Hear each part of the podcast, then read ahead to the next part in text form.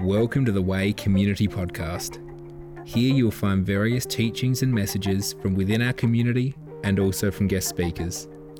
If you're interested in finding out more about us, visit our website, the-way.com.au. We pray that this episode edifies you. Let's move on. 1 Thessalonians chapter 5, verses 9 to 11. For God chose to save us through our Lord Jesus Christ, not to pour out his anger on us. There it is again. You see, people, this is so good. This is liberating. This is refreshing and joyful. you are not going to face judgment. He is not going to pour out his anger on us. Christ died for us so that whether we are dead or alive when he returns, we can live with him forever. So encourage each other and build each other up, just as you are already doing, and just like I said a chapter ago. Of course, he didn't have chapters, but maybe if he knew we were going to put in chapters, he would have said that. So, what do we learn from this one? That there is no judgment. So, you can add this to your no judgment list and with him forever. You can, you can add 1 Thessalonians 5 9 to 11 to your forever with Christ list. All right. There's 1 Thessalonians. Now, 2 Thessalonians. and chapter 2 is the big one for, the, for this chapter 2, verses 1 to 12. Yes, 1 to 12. Now, dear brothers and sisters, let us clarify some things about the coming of our Lord Jesus Christ and how we will be gathered to meet him. Notice that. Remember harpazo. They're snatching up, right? And he's so, so he's not talking about the second coming. He's when he says the coming of our Lord Jesus, Christ and how we will be gathered to meet him, he's talking about the rapture. Now, you, I know that at this point, some of you will still be going, Well, Todd, you keep saying it's about the rapture, but I'm not convinced. How do you know that these scriptures are not talking about the second coming? Well, next week for you guys, and next session for those of you playing at home, you will be able to listen as we have a look and do the same thing with the second coming and we paint out from the scriptures what that second coming event looks like. And, and you will see why I put this as a rapture scripture as opposed to a second coming. We're going to have a look at them. We're going to see what the second coming looks like. And that, because I've done this process, I'm, I'm doing it for you. We could have sat here for weeks going through, looking at a scripture, saying, Now, what do you think? Do you think this is a, a second coming scripture or do you think this is a rapture scripture? I've done some of the hard work for you and I'm painting it out for you. You can make decision on this for yourself.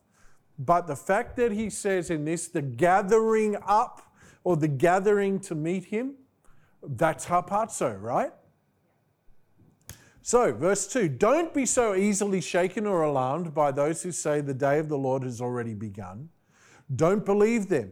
Even if they claim to have a, spe- a spiritual vision, a revelation, or a letter supposedly from us. See, one of the things that was going on is that there was an impostor letter floating around, supposedly from Paul, saying that the second coming had already taken place.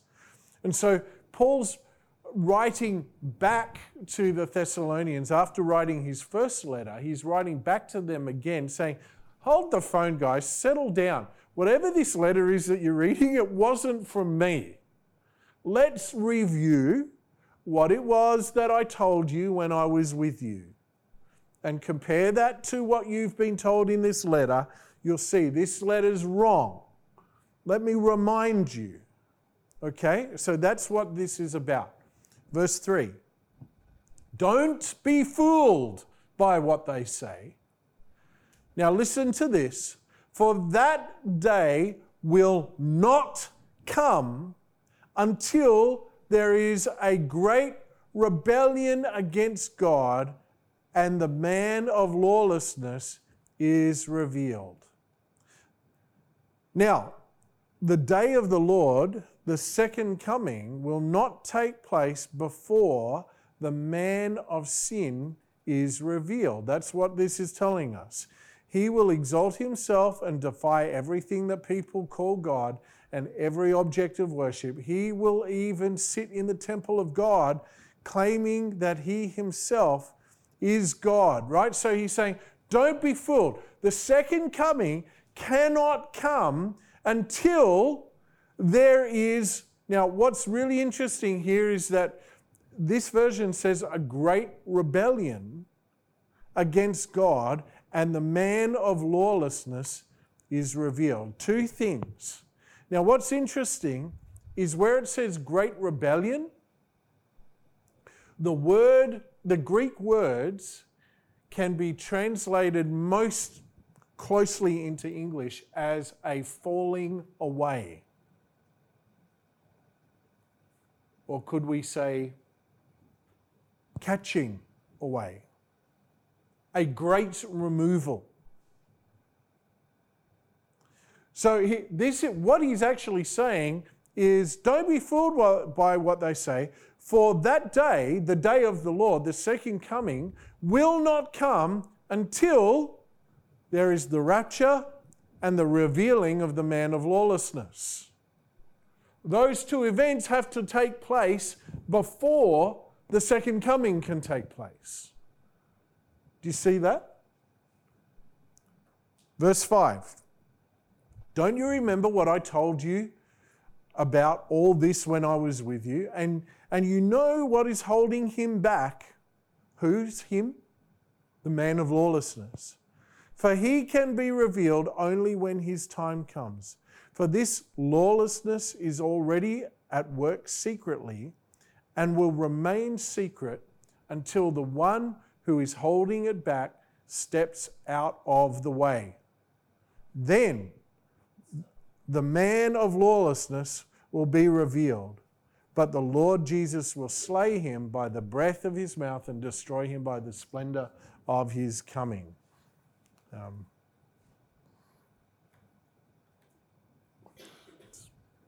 just uh, get this back going. Bear with me a moment.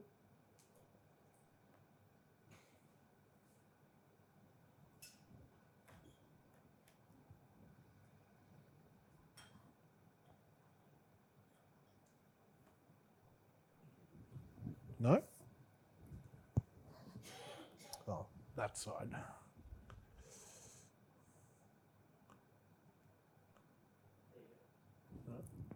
Coming back? Alrighty.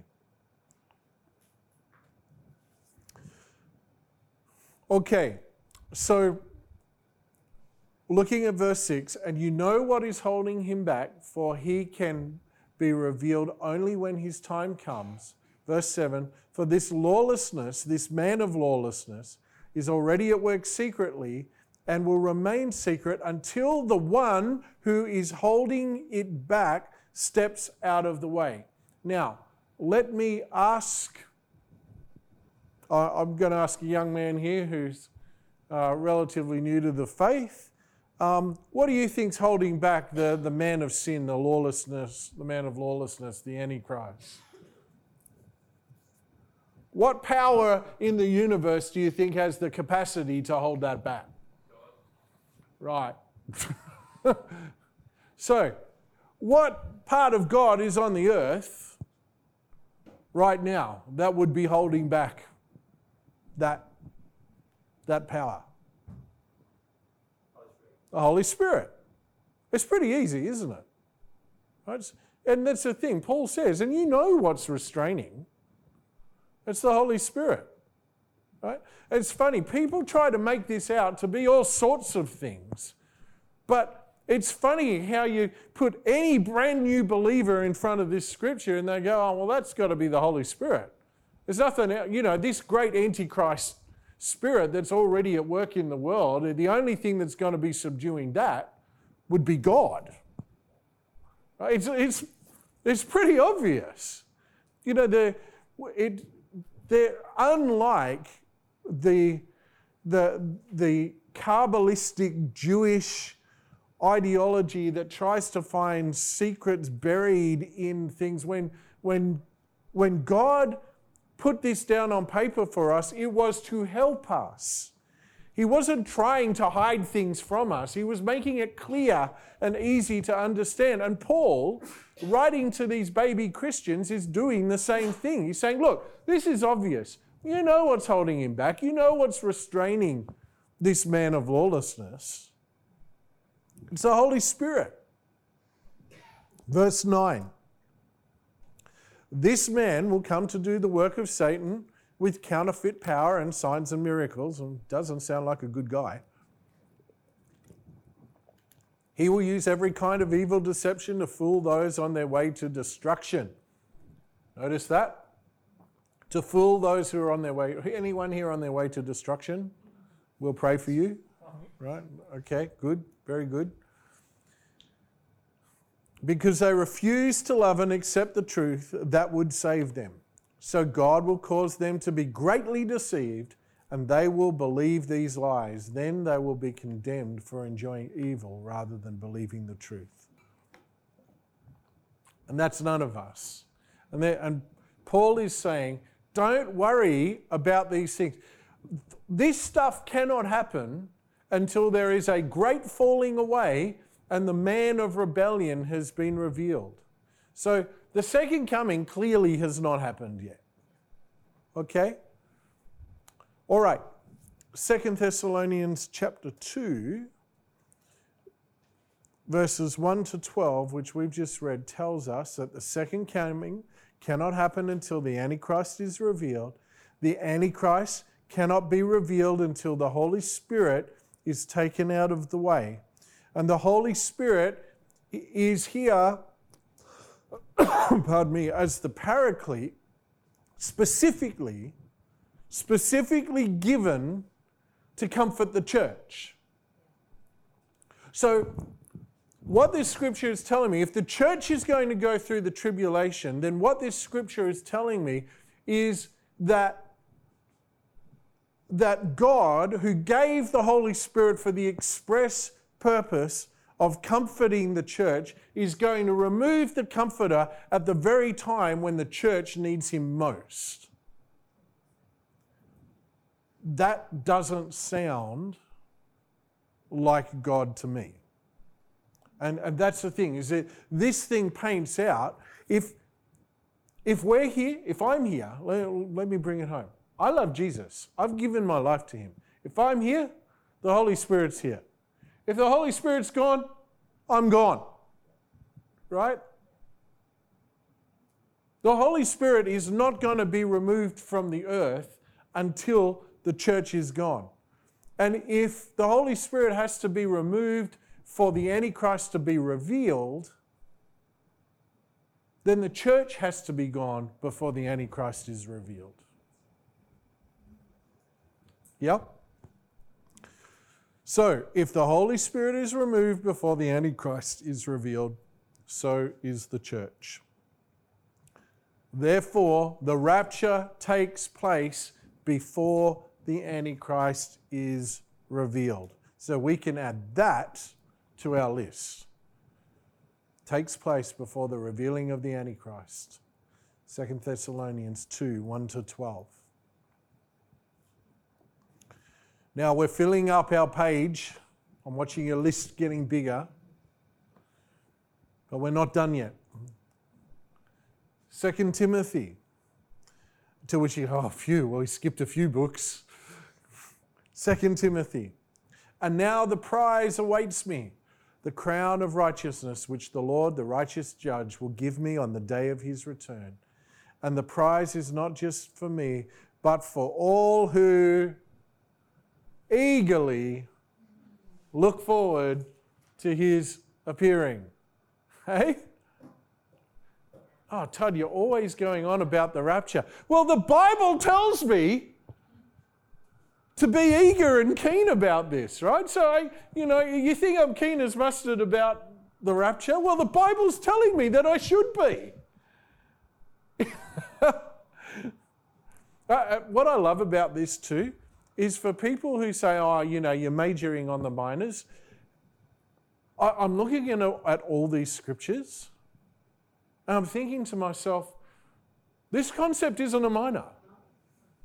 This is not a minor concept. This is a major concept.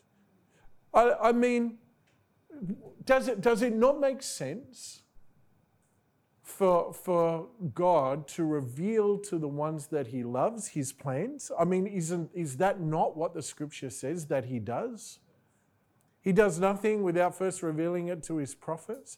I used to, to call you servants, but now I call you friends. Right? Of course, he's going to reveal to us his plans and purposes. And he's saying, This is what we're going to do, guys. This is how it's going to play out. So, of course, 2 Timothy, eager expectation, but also that there's a prize of reward so we can add prize of reward to the list. Wow, isn't all those eager expectation scriptures good? All right, Titus. Who, who here, is there anyone that's having a shift on the concept of the rapture by, by listening to this? Yeah? Fantastic. I, and that's what I love. That's why I do this, because what am I doing? I'm not, I'm not telling some big story and then throwing a couple of proof texts, right? I'm just going, here's Bible. Here's a whole lot of Bible. Let's see what the Bible has to say about it. And we'll just, you know, match the pieces together. And, and that's a great thing. I don't have to stand here and pose a theory. All I'm doing is going, well, look at this scripture and look at this scripture and look at this scripture. And you, you can draw your own conclusion, but it's, but it's pretty solid, right? All right, let's look at Titus chapter 2. I get so excited about this stuff. I love this stuff. Titus chapter 2, verse 12 to 13. And we are instructed to turn from godless living and sinful pleasures. We should live in this evil world with wisdom, righteousness, and devotion to God. Here it is again. While we look forward with hope for that wonderful day when the glory of our great God and Savior, Jesus Christ, will be revealed. So, again, eager expectation. But also, you notice that following this idea promotes purity of living. Right? If you eagerly expect Jesus to turn up, what do you think you're going to be doing? And this is what Jesus said. If the servant knew that his master could come at any moment, he wouldn't be getting drunk and beating up on the other servants, right? He would have the house in order. Right? So that's the thing is this house, this this body, body, mind, spirit needs to be brought into order because the master of this house is coming at any moment. And when he comes, I want him to find my house in order. So, for, for those of you who are like wrestling with issues of, of sin and you're saying, you know, I need, I need strategies to defeat this, feed yourself on the concept of the imminent return of Jesus Christ, and it is going to it's going to spur you, that word that Brit loves so much, it's going to spur you to bring your house into order as you, as you recognize He's coming quickly, any moment. He's coming for us. Maranatha, come quickly, Lord Jesus. You know, uh, when, when I first introduced a, a, friend of mine, Chris Morley, to this, for, for a period of months, every time he saw me, he would say, Maranatha, Todd. And uh, I, I just loved it. I loved the idea of every time he saw me, this greeting of remember, he's coming soon. He's coming soon. What a great way to greet each other. Hey, Matt, he's coming soon. Lucky, he's coming soon. What a, what a great way to say goodbye to each other. I'll see you tomorrow, Jared, and remember, he's coming soon. Right? What a hopeful way to, to greet each other and to say goodbye is to remind one another he's coming soon. Doesn't matter if, you, if you're struggling and striving, if you're going through a terrible time in your life. You know what? It might all be over tomorrow anyway. Keep your eye on the prize. Keep your eye on what's important, on what's coming. All right, so we can add those scriptures to promoting purity and eager expectation. Hebrews. Hebrews 9 27 and 28. And just as each person is destined to die once, and after that comes judgment, and remember we talked about this, this scripture last session, is what is this judgment that it's talking about? For us as Christians, it's the evaluation where God is looking over your life for any excuse to reward you, not to punish you. He's looking for any reason, any excuse. Well, I'm, I'm looking at the way, Todd, you just loved your dogs when you were washing them. I think we can give you a reward for that. Your compassion for, for, for my creation, just the way you loved those, those dogs, uh, like, like I, I love my creation. I, I think I can reward that. You know, it's a thing. God, God's looking for a reason. I hope He finds more than that in my life. But, but you know, I think that that's the thing is that He's looking, He's searching through every corner of our lives, not to punish us, but to find reasons to reward us. So again, Hebrews 9, eager expectation, no judgment, and uh, we can add those in, and I think that you can also add that into the, the prize of reward as well. Put those references into your lists. Who would think that there'd be so many scriptures, huh? 1 Peter 6 and 7. So be truly glad. There is wonderful joy ahead. Even though you have to endure many trials for a little while, these trials will show that your faith is genuine. It is being tested as fire tests and purifies gold, though your faith is far more precious than mere gold. So when your faith remains strong through many trials, it will bring you much praise and glory and honor on the day when Jesus Christ is revealed to the whole world. So again, no judgment, but also joy and gladness and praise and honor that comes not, not to God, to you, is what it says you receive praise and honor. So it's part of the prize, part of the reward, joy and gladness. We're getting there. We're getting there. We're into 1 John. 1 John 3, verses 2 and 3. Dear friends, we are already God's children, but He has not yet shown us what we will be like when Christ appears. But we do know that we will be like him, for we will see him as he really is. And here it comes again. All who have this eager expectation will keep themselves pure just as he is pure.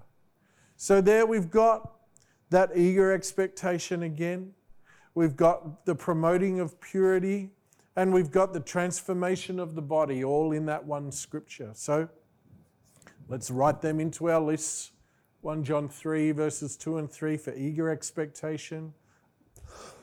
Pardon me, the body glorified and promotes purity. Well, you'll be pleased to know we're entering the book of Revelation.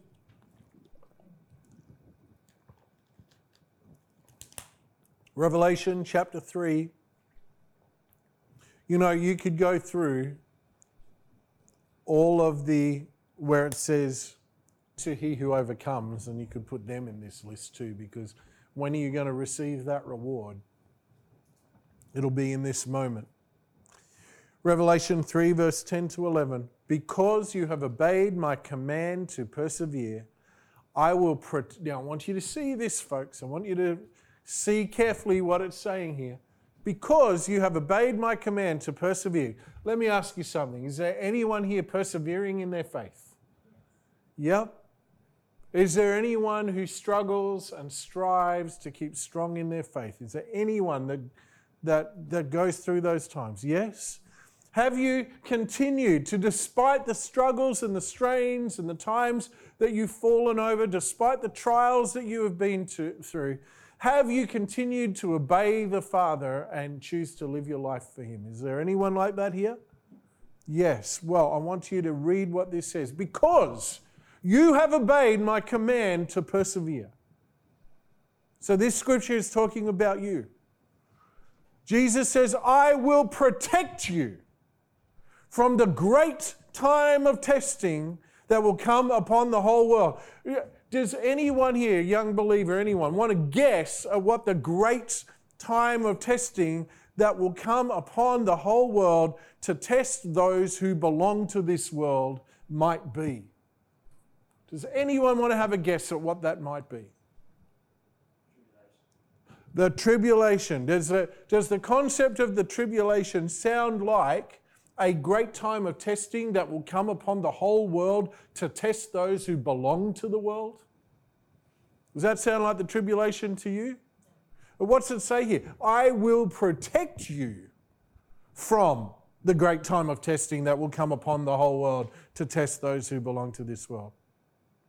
I am coming soon. Maranatha. Hold on to what you have so that no one will take away your crown. Wow. So, Revelation 3:10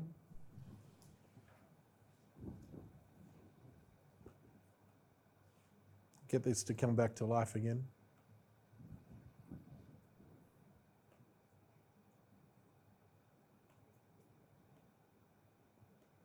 Sorry about that. Oh.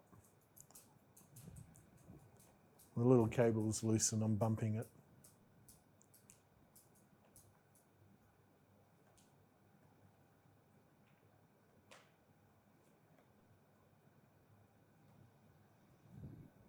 So in Revelation 3:10 we see that there is salvation from coming wrath and that this concept of the rapture promotes perseverance in the faith. Isn't that good? Understanding, guys, don't you love this? Understanding the rapture will help you persevere in your faith. So we can add promotes perseverance to our list, Revelation 3:10 to 11, and we can put it against saves us from the coming wrath. Now, I want to go back to 1 Thessalonians 5:23. As kind of a marker scripture on this. 1 Thessalonians 5:23 Now may the God of peace make you holy in every way and may your whole spirit and soul and body be kept blameless until our Lord Jesus comes again. so this is for the blameless. Those who are made Now, is there anyone here with fault and sin in their life? Yes. But how are we made blameless? Through the blood of Jesus Christ. And so we, every single one of us, are blameless. So we can add that the rapture is for the blameless. And 1 Timothy 6:14 that you obey this command without wavering, then no one can find fault with you from now until the Lord Jesus comes again. So again, it is for the blameless.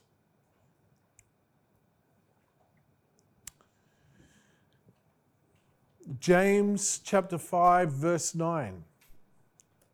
Don't grumble about each other, brothers and sisters, or you will be judged. For look, the judge is standing at the door. And so, what we learn from this scripture is that it is imminent. James 5 9, we can add to our list the rapture is imminent. It's, it can happen at any moment. The judge is standing at the door. 1 Peter 1:13 So prepare your minds for action and exercise self-control. Put all your hope in the gracious salvation that will come to you when Jesus Christ is revealed to the earth. So again, for promotes purity, 1 Peter 1:13, and again completes salvation, and it is the place to put our hope. And so we can add the place to put our hope with 1 Peter 1:13 to our list and add 1 Peter 1:13 to completes the work in us and promotes purity.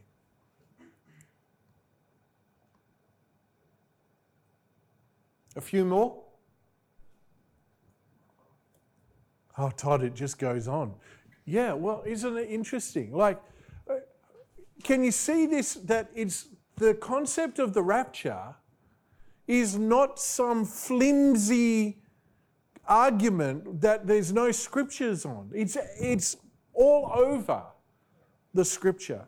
1 Peter 5 4. That's why if you grab my, my study Bible, it's like pick a New Testament book and you'll see asterisks in capital letters, rapture, asterisks and you just flick to a page and you'll find it. Right? It's, it's everywhere. I've gone through and marked every time I find something about the rapture in the scripture, I've marked it in my Bible, and it's almost embarrassing as you flick through it and you see this word constantly appearing. 1 Peter 5 4, and when the great shepherd appears, you will receive a crown of never ending glory and honor. Does that sound like the judge of the world coming to to, to judge humanity for its evil and its wrongdoing? No. It's talking about those of us that are going to receive glory, a crown. And when the great shepherd appears in the. Um, sorry, what have I done? I've, I've repeated, I've doubled it up there. So, yeah. So that's all right. Yeah, so it is, it's a reward. It is not a, it's not a judgment. So again, we can put a reward of honor next to, uh, I'll put 1 Peter 5 4 next to a prize or reward. And uh, I've also added in there the word of honor. 1 John 2 28. And now, dear children, remain in fellowship with Christ so that when he returns, you will be full of courage and not shrink back from him in shame. So um, it's, it promotes courage. 1 John 2:28. We can add that to the list. Even I'm like, oh man, when's this going to end? There's just so many. Uh, 1 John 3 2. Dear friends, we are already God's children, but when He has not yet shown us what we will be like when Christ appears, we do know that we will be like him, for we will see him as he is. So we will see Jesus face to face. Our full reward is not even revealed yet. So let's add, we will see Jesus face to face, and, and our full reward is not revealed.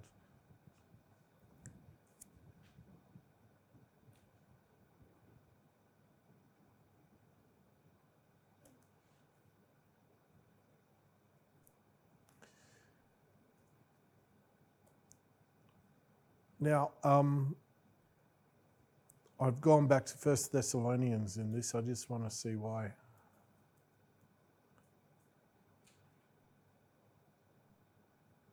Right, okay, so we didn't touch on these scriptures. All right, so let's just let's just run through these as well. So First Thessalonians 5, 1 to 11. Now, concerning how and when all this will happen, dear brothers and sisters, we don't really need to write to you for you know quite well that the day of the Lord's return will come unexpectedly like a thief in the night. When people are saying everything is peaceful and secure, then disaster will fall on them as suddenly as a pregnant woman's labor pains begin. Jess. And there will be no escape. but, here's something to hope for. But you aren't in the dark about these things. Now, I want you to see this is a really key point. You know quite well that the day of the Lord's return will come unexpectedly like a thief in the night. Now, there's this whole idea that people, oh, well, we just don't know when, it, when the rapture is going to happen. But see what Paul says here is, but you aren't in the dark about these things, dear brothers and sisters. You won't be surprised when the day of the Lord comes like a thief. For you, you people sitting here, you're all children of the light and of the day. We don't belong to darkness and night. So be on your guard, not asleep like the others. Stay alert and be clear headed. Night is the time when people sleep and drinkers get drunk. But let us who live in the light be clear headed, protected by the armor of faith and love, and wearing as our helmet the confidence of our salvation. For God chose to save us through our Lord Jesus Christ, not to pour out his anger on us. Christ died for us so that whether we are dead or alive when he returns, we can live with him forever. So encourage and build each other up, just as you're already doing. So it will come unexpectedly for unbelievers. It's going to turn peace into disaster. But you and I, now here's something you don't hear talked about a lot. You and I are going to see it coming. Now, this is why the study of these things is so important because it says those who are drunk and those who are asleep, this is going to overtake them like a thief, but not for you and I. If we're awake, if we're alert, if we're clear headed, we're going to see this coming. Isn't that interesting?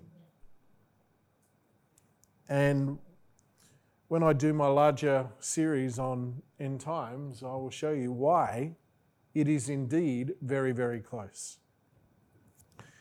This scripture also tells us it's not his intention to pour out his anger on us. And again, we're to encourage each other with these words. So we can add to our list. It will come unexpectedly for the world. 1 Thessalonians 5 1 to 12. It will turn peace into disaster. No matter how peaceful the world may seem or how bad it may seem, what comes after this event will make this time look like peace. Believers are going to see it coming and we're to encourage each other with these words. And we can also add 1 Thessalonians 5 1 to 12 to that it saves us from the coming wrath. Hebrews 10, verses 24 to 25. Let us think of ways to motivate one another to acts of love and good works, and let us not neglect our meeting together as some people do but encourage one another, especially now that the day of his return is drawing near. So, again, we encourage each other with it, and it promotes us to acts of love and good works, and it promotes us to fellowship. So, love and good works promotes us to fellowship, and we're to encourage one another with it. Now,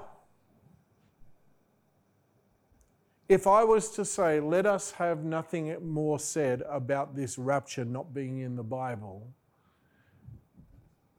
do you think I'm positioned to say that now?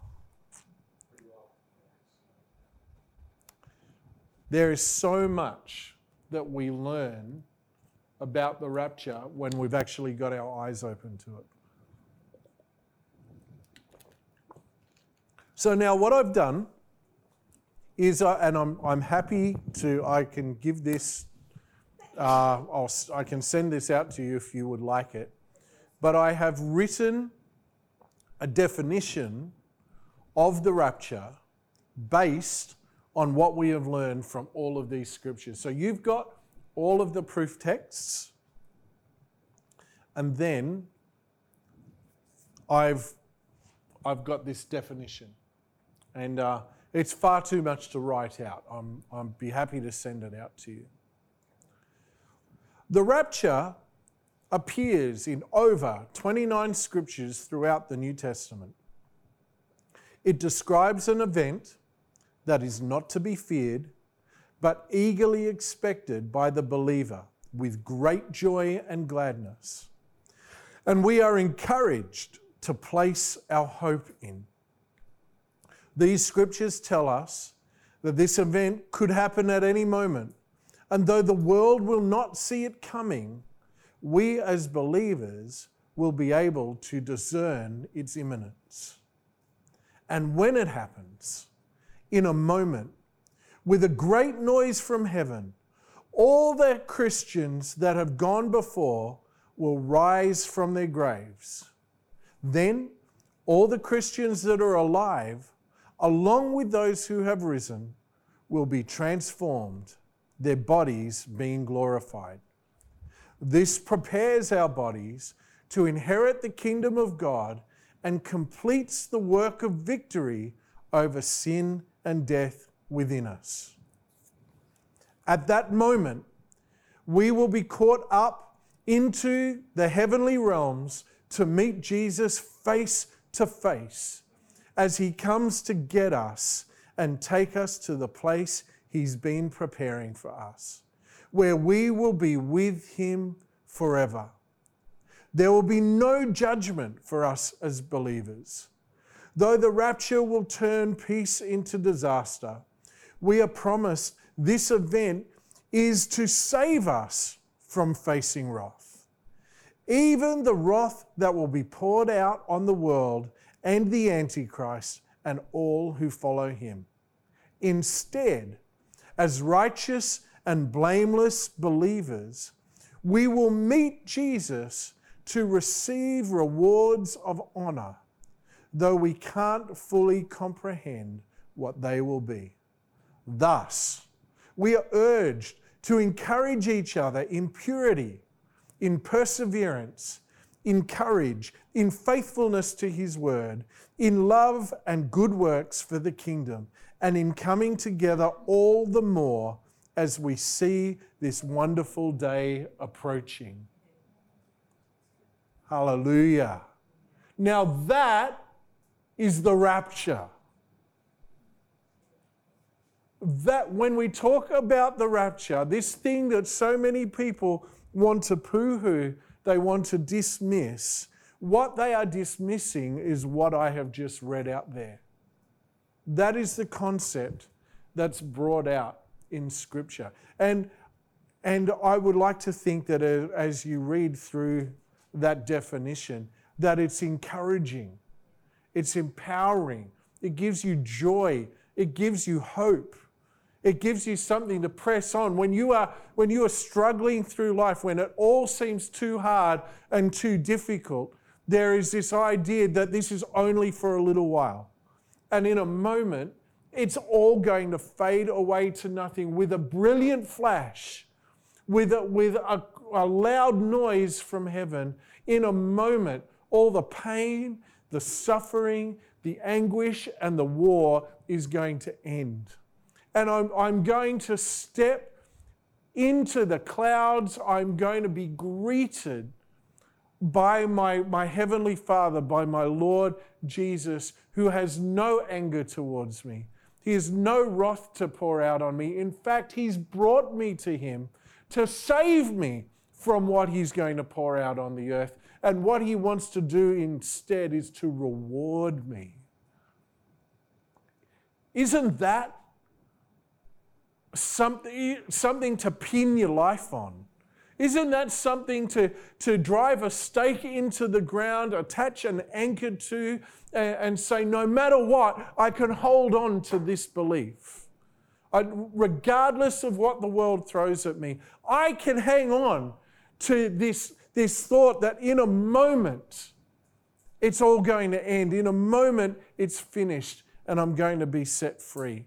I just think that that's, that's a wonderful, wonderful concept to lay hold of.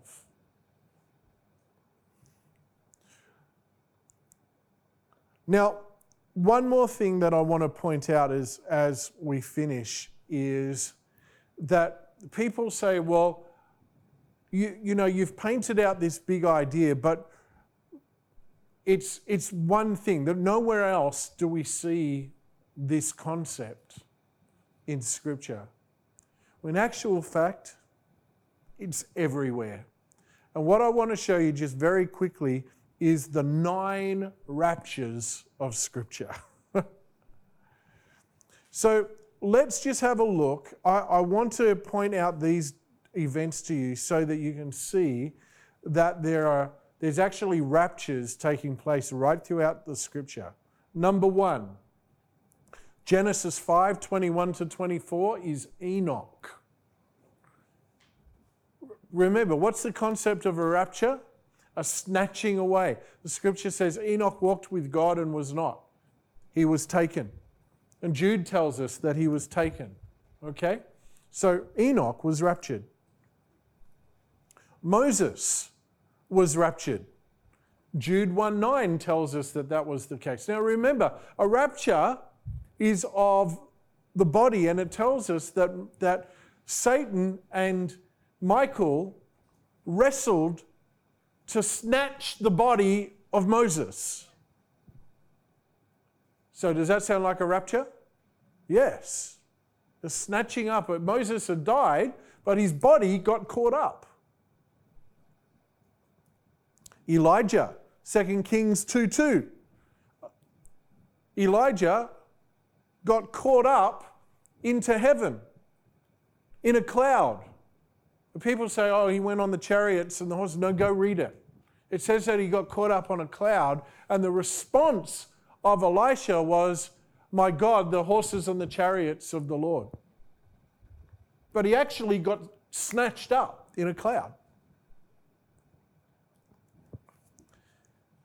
We talked about this one, Matthew 27, verses 50 to 54, the patriarchal saints were walking the streets. But what happened to them? Did they just go on and live lives from there? No. The, First Peter tells us that after that, he, the Lord Jesus led captivity captive and took them to paradise. So they were raised from the dead, walked the earth, told people what was going on, and then we were caught up to paradise. Woo! Then in Luke 24, we have the catching away of Jesus himself, where he was caught up on a cloud and the, the disciples were standing there watching him. Then we have this little event that we've outlined over 29 scriptures for, which we generically refer to as the rapture. Then in Revelation 11, we also see that the two witnesses get raptured. In Revelation 11, 7 to 12, we can see uh, reading from verse 8 and their bodies will lie in the main street of Jerusalem, the city that is figuratively called Sodom and Egypt, the city where our Lord was crucified. So, where's that, folks? What city? Jerusalem, that's right. And for three and a half days, all the people, tribes, and languages and nations will stare at their bodies. No one will be allowed to bury them. And all people who belong to the world will gloat over them and give presents to one another to celebrate the death of the two prophets who had tormented them. But after three and a half days, God breathes life into them and they stand up, and terror strikes all who are staring at them. All right, so they're dead. They get raised to life. Everybody freaks out. Then a loud voice calls from heaven. What, is it, what does it say? Come up here. And they raise to heaven in a cloud as their enemies watch. Sounds like a rapture to me. Right? And then there's 144,000. They get raptured as well. So, um, Revelation 7 1 to 8. Then I saw four angels standing at the four corners of the earth, holding back the four winds so they did not blow on the earth or the sea or even any tree. And I saw another angel coming up from the east, carrying the seal of the living God, and he shouted to the four angels who had been given power to harm land and sea Wait! Don't harm the land or the sea or the trees until we have placed the seal of God on the foreheads of his servants. Oh, I wonder who these servants are. Right? Is that what you ask? Wait, don't harm the land or the sea or the trees until we have placed the seal of God on the foreheads of his servants. I wonder who those servants are. I wonder if it's me. I wonder if I'm a servant. Maybe I'm going to get a seal on my head. I wonder who it is. As I say with Revelation, if you're wondering what, what the interpretation of it is, read a few more verses. And I heard how many were marked with the seal of God. 144,000 were sealed from all the tribes of Israel. And what do we mean by 144,000 from the 12 tribes of Israel? Well, to be sure that we understand, John goes to the trouble of writing from Judah 12,000, from Reuben 12,000, from Gad 12,000, from Asher 12,000, from Naphtali 12,000, from Manasseh 12,000. Are you going to do them all, Todd? Yeah. From Simeon, 12,000. From Levi, because I'm trying to make the same point that John's trying to make. He's saying it is literally 12,000 people from each of the 12 tribes of Israel, not Europe, not Australia. 12,000 from the 12 tribes of Israel. Literally. 12,000, 1, 2, 3, 4, 5, 11,998, 11,999, 12,000. Now, Reuben, 1, 2, right? You're getting the idea, right? Literally 12,000 from each tribe. And then, so these guys, they've been marked, and, they, and it tells us that they're on the earth, right? Don't, don't harm the sea or the land or anything on the earth until the, the 144,000 are marked. And then we see in Revelation 14, verses 1 to 3 Then I saw the Lamb standing on Mount Zion, and with him were the 144,000. Hang on a minute. Where are they now? They're in heaven. Right? Who had his name and his father's name written on their foreheads? And I heard a sound from heaven like the roar of mighty ocean waves and the rolling of thunder. It was like the sound of many harpists playing. The great choir sang a wonderful new song in front of the throne of God and before the four living beasts and the 24 elders. No one could learn this song except the 144,000 who had been redeemed from the earth. So, how did these 144,000 get from the earth, where the angels were told, Don't harm anything on the earth until we've marked them. How is it that now suddenly they're in heaven? Well, they got raptured too. And so then, finally, the unrighteous at the end of the tribulation also get raptured, get snatched away.